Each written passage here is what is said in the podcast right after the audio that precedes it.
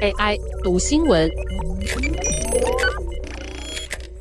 大家早安，我是 Sky。二零二四年想减重又没钱打瘦瘦针，要怎么管住自己的嘴巴呢？澳洲营养学家布瑞尔分享了四个简单的饮食守则，帮你达成新年减重计划。这四个原则是：甜点一天吃一次，避开油炸食物，周四前不喝酒，以及加牛奶的咖啡一天只能喝一杯。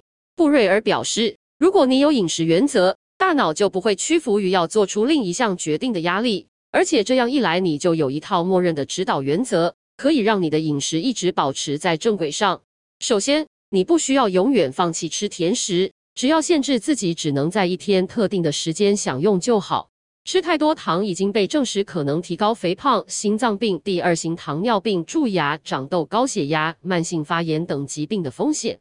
布瑞尔建议，只要你能够把甜食扣打用在特定时间，就更能够控制对甜食的渴望。二零二零年到二零二五年的美国人饮食指南建议成年人每天从添加糖摄取的热量不要超过百分之十。以一顿两千大卡的餐点来说，就是两百大卡。其次，你应该避开油炸食品，选择蔬菜。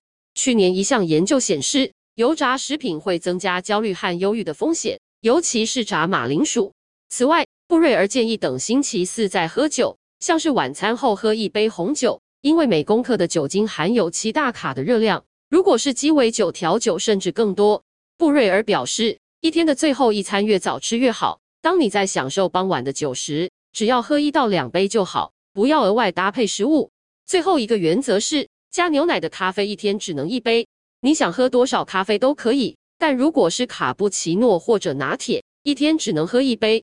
布瑞尔表示，你可以往饮料里添加大约六十到一百大卡的脱脂奶或植物奶。他建议把加了牛奶的咖啡当成是一片吐司来看待，所以比起早餐喝一杯咖啡吃两片吐司，如果你选择喝了加牛奶的咖啡，就只能吃一片吐司。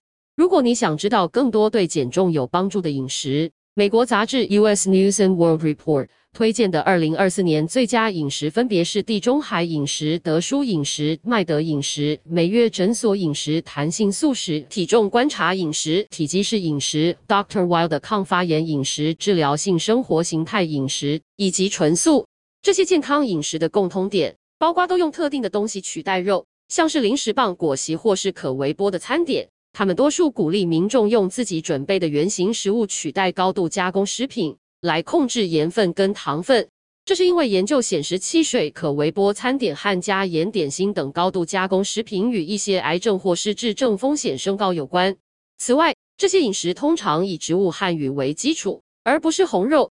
不是说你这辈子都不应该再吃红肉，而是强调以蔬菜、水果和全谷、橄榄油、坚果、毛豆为主。如果你要把肉加进来，以鱼和鸡肉为优先，偶尔再以红肉为重点。这些饮食也限制过多的盐分和糖分。史丹佛大学营养科学家加德纳教授表示，从地中海饮食到生酮饮食都有一个共通点，就是减糖。研究证实，每天吃超过六茶匙糖分可能与癌症、中风、糖尿病、早死及其他心脏问题有关。不过，这并不包含水果中天然的糖分，重点还是在避开加工食品中额外的甜味剂。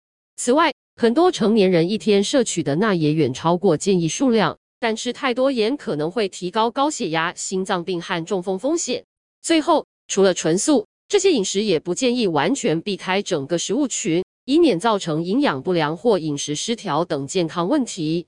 尽管脂肪和碳水过去受到妖魔化，好的脂肪和好的碳水对于均衡的饮食很关键。应该避开的是杂物中常见的反式脂肪。并限制红肉和奶油常见的饱和脂肪，碳水也是一样。精制碳可能缺乏多数的营养，而来自全谷糙米的复合碳水化合物则好得多。加德纳表示，美国人的饮食中有百分之四十是劣质碳水化合物，像是糖、甜味剂、精制谷物、甜甜圈和披萨饼皮。想象一下，如果这百分之四十中有百分之二十是更多的油脂、坚果和富含脂肪的鱼类。以及更多的豆子、全谷和水果会怎么样呢？那会是美味而更有趣味的一餐，比许多低碳饮食更少限制也更实际。以上文章由粤语加编译，技术由雅婷智慧提供。